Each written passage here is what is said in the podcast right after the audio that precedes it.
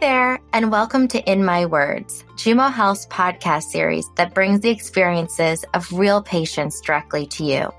At Jumo Health, we provide resources for children and families to understand, manage, and own their health. Sign up for free at jumohealth.com.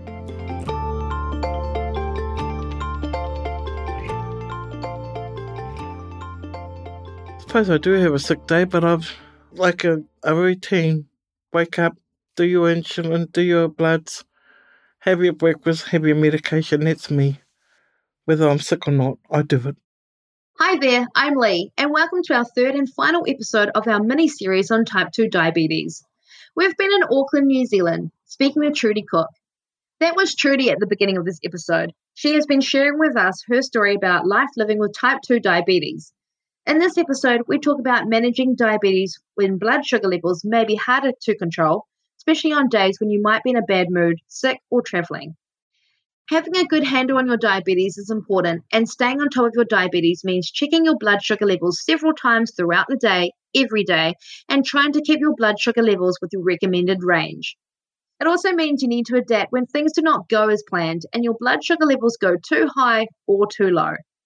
There are many reasons why blood sugar levels can be harder to control on some days than others.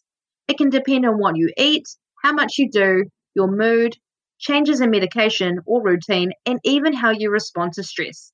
I do have days where my blood sugars and all that are challenging. Probably because I ate too much fried bread. Depends on what I've eaten or takeaways. I always have a glass of water straight after my meals hoping that'll stop it being so high, but no.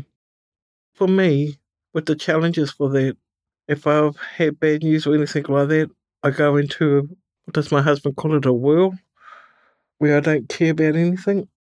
And what do these bad days look like for Trudy? For me, those days are dark. Majority of the time, I feel like I've failed. Failed myself, mainly. Then I feel that I failed my family with my sugars and all that are too high. And then they look at me and they go, What you going to do about it? So I try and focus on what to do about that challenge.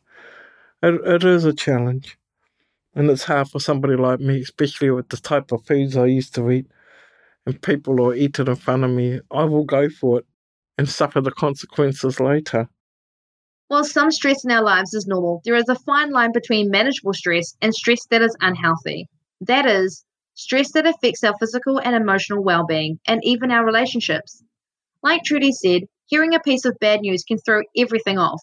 When stressed or upset, we might stop caring about the bigger picture and instead reach for unhealthy comfort foods or get carried away with negative thoughts. And then we might lack the drive needed to take care of our health. For people with diabetes, stress can also cause their blood sugar levels to go up. Learning to manage stress in a healthy way is good for overall being and is good for helping control blood sugar levels. This can be easier said than done. So, when Trudy is in a dark place, how does she try to come out of it and take control? What I try and do is look on the bright side of things. I'll try and focus on something good to get me back on that good track.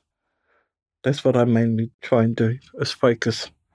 If I don't focus, I've just got to be left alone for a while until I snap out of it. But it, for me, mainly is I've got to focus, especially if it's challenging days. Another challenge that can make it harder to control blood sugar levels with diabetes is getting sick. Trudy has had epilepsy for 30 years, which is controlled with medication, and has asthma. Unfortunately, these do not get in the way of her managing her diabetes. If Trudy has a cold or is run down, to stay on track on sick days, she sticks to her routine. I suppose I do have a sick day, but I've like a, a routine wake up, do your insulin, do your bloods, have your breakfast, have your medication. That's me. Whether I'm sick or not, I do it. Even if I have to have all that sort of other stuff, I still make sure I have the proper medication I have to for my diabetes. For people who might have sick days where their diabetes can be more challenging to manage, Trudy offered some straightforward advice. My advice for you is to go see your doctor to see if there's any different plan Staying safe when you have diabetes and you are sick is important. A cold, flu, or an infection can cause blood sugar levels to rise as part of the body's natural response to fighting the sickness. This means on sick days, you might need to check your blood sugars more often and you might need to adjust the amount of insulin you take. If you do not know how to adjust your insulin dose when sick, the first step is to talk to your doctor or healthcare team. But always keep taking your diabetes medication and insulin if you are on it. This is important. Also, you might be at risk of low blood sugar or dehydration. Preventing low blood sugar or hypoglycemia is important if you cannot eat your usual foods. Instead, you can try to eat your sugars from fruit juice, jelly beans, jam, or honey. And if you are at risk of dehydration because you are throwing up or have diarrhea, try drinking large amounts of water or drinks that will help replace lost electrolytes, unless you've been told to limit how much fluid you're allowed to take. While Trudy is prepared and has a plan for sick days, she acknowledged that she does worry about getting sick, especially right now, during the COVID pandemic. Yes, I do worry about getting the cold or flu due to COVID. Yeah, no, I just keep to myself more or less. I stay as far away from people if I know they're sick. I always wear a mask. I get quite paranoid. I get quite paranoid if I see somebody with a runny nose or something like that, and you know, they come near me. And in terms of extra precautions that Trudy takes to avoid getting sick, As long as I got my mask and my um, hand sanitizer stuff, I'm quite happy. getting vaccinated from the flu is also an important precautionary measure for people living with chronic disease like diabetes. This year, first time for a long time I've had the flu jab, only because of my diabetes and with my husband being sick as well. We've both had to have the flu jab. You know, this year's the first time I've had a flu injection for. I've lost track of how many years. but you know, it's not as scary as everybody thinks it is. The flu can be tough on people, and if you have diabetes and get sick with the flu, you're more likely than other people to need medical care.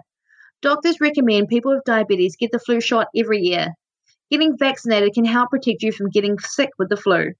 In New Zealand, people with diabetes can get the flu shot for free, and the best time to get the flu shot is in April, before the start of the next flu season. If you want to learn more, talk to your doctor or healthcare team about getting the annual flu shot. We're going to shift gears now and move on to a conversation we had with Trudy about travel. Trudy does travel a fair bit, mostly to visit her family. I go back home, back to Tauranga. I've also been on cruise ship. There can be a lot to think about when planning for a trip, whether it is a short day trip or a longer trip overseas. The best approach is to be prepared. What I normally do, I get a list of all the medications and everything that I need to take with me. And that's what I do. I tick it up as I put it in the bag. For my insulin, it depends on how many days I'm going. I might take two pens with me, or I might take one. With my medication, because I have it in blister packs, I'll take a whole strip if it's for a week or something like that. But I always take extra, just in case. One thing to keep in mind when preparing for a trip is how active you expect to be at your destination. Oh, when I go back home, I always go for walks around. Because my sisters, they believe in exercise. Yeah, they believe in exercise for everybody else but themselves. You know, I do a lot, quite a lot of that because back home in the country, it's good. It's fresh air. And it's good to walk around and go around and see all the family at the marae and the power and yeah. So you, you start from one end and walk all the way around to meet the whole family. By the time you get back to your to wherever your destination is, you're so tired you just go to sleep. As Trudy shared with us, eating habits might also change when you're away from home. And as for the diet part of it, you know, you sort of go off your diet when you're back with family. Because if you um, refuse to eat what they give you, they'll be um, hurt, offended by it. So I think that's why you walk all around the place after you've eaten at their places so that you can walk it all off. When you're away from home and your routine has changed, it can be a good idea to check your blood sugar levels more often. And if you're more active than normal or your eating habits are different, you may need to adjust how much insulin you take. Insulin is another important consideration from people with diabetes who travel. When traveling with insulin, you need to store your insulin properly and avoid exposing it to temperatures that are too hot or too cold. With insulin, what I do, I always have um, a little chilly bin and I have one of those ice packs in it. And I just put my pens in those to keep them cool. Trudy's chilly bin comes in handy when she travels outside New Zealand too. I have been to Australia And their time zones are totally different to ours. And I've had the little chilly bin for my insulin and things. What I do when I go travelling here is what I do when I go over to Australia. If you ever travel by plane, carry your insulin and supplies with you in your carry on luggage. And if you're planning to cross time zones, make sure to talk to your healthcare provider about if and how to adjust your insulin to make up for the change in time. Trudy explained what she does when she travels from New Zealand to Australia. What I do there, because I go on New Zealand time, Sydney, they're behind two hours, so I'll do it like six o'clock there. I'll do it four o'clock over there. But I always say to my son, wake me up at four because he goes out. goes out to work. Yeah. Trudy is always prepared when it comes to travelling, and she's fortunate to always have had the medication she's needed on her trips, with no unexpected situations to deal with. Preparation. That is how Trudy manages her diabetes while travelling. Put the time in up front, and it can make for a much smoother travelling experience. I've always made sure I've had everything. I've always have um, a list of what I need. I always plan and prep everything before I even leave the house. If I'm going away for a day or a week, I always prepare everything. And this ties in nicely with the travel advice Trudy has for someone with type 2 diabetes. My advice to you is make sure you're prepared with everything. I always did a list, always do a checklist. My advice to you always have a checklist, make sure you got every medication that you need. Great advice. So, no matter where you travel to, make sure you're prepared. Trudy also brought up an excellent point that in addition to your medications, make sure you have something with you to eat for when your blood sugar is low. For more information on travelling with diabetes, check out the Diabetes New Zealand website. The website has excellent information and guidance on preparing for a trip and how to stay on top of your diabetes wherever you go. One of the last questions we asked Trudy during our interview with her was the most important skills that she has learned when it comes to managing her type 2 diabetes. The most important skills I've learned is having my loved ones around me at all times, believing in myself. Oh, willpower is the most important one of all. You've got to have that. Love, confidence, and willpower. When Trudy fills her life and heart with these, she has the power to do anything, and she taps into this power to help her manage her diabetes. At the end of our interview, Trudy reflected on how she got to where she is today and how her hope is that by sharing her story, she'll be able to help and support others in some way. Because I never listened to anybody. If my parents were still here, they would tell you so. my wish for being told in the beginning that I had a support person with me.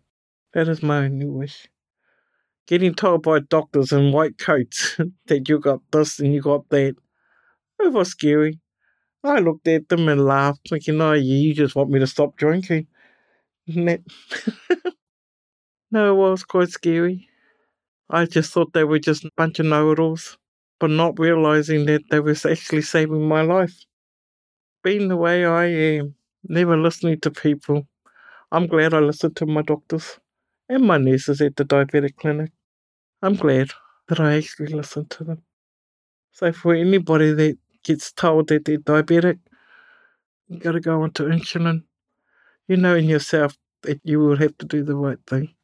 Just believe in yourself. That is the right thing for you. And it's not only you're doing it not only for yourself, you're doing it for your loved ones. Because they're my rocks. It's my loved ones, my grandkids, my husband, my children. You know, I call them my um, sergeant majors. They're the ones that force me to do this. And yeah, you need to be here forever, mum. So, um, unless you don't want your kids to tell you otherwise, do it for yourself. and for those who think they might be too stubborn to make the changes they need to manage their diabetes, know that it is possible. My words, managing my type di- diabetes is believing in myself, not being afraid, and knowing that I can do it. If I can, and I was the most stubbornest person you could come across, anybody can. Thank you, Trudy, for sharing your touching story. As Trudy has shown us, sometimes making the right choice on how to manage your diabetes can be hard and take time to figure out. Even if doing what is right is the harder choice to make, it could very well turn out to be the gift that your future self ends up thanking you for. If you're struggling and would like to speak with someone about the challenges of living with diabetes, there are people who can help and support you. Visit mentalhealth.org.nz for more information. We would like to thank our listeners for tuning into this In My Words mini series on type 2 diabetes. If you need support to help manage your type 2 diabetes, talk to your healthcare team or reach out to Diabetes New Zealand if you have not already done so. Thanks for listening, everyone. Until next time. This episode was created using excerpts from our interview with Trudy Cook. This episode has kindly been supported by Diabetes New Zealand and sponsored by Sanofi New Zealand.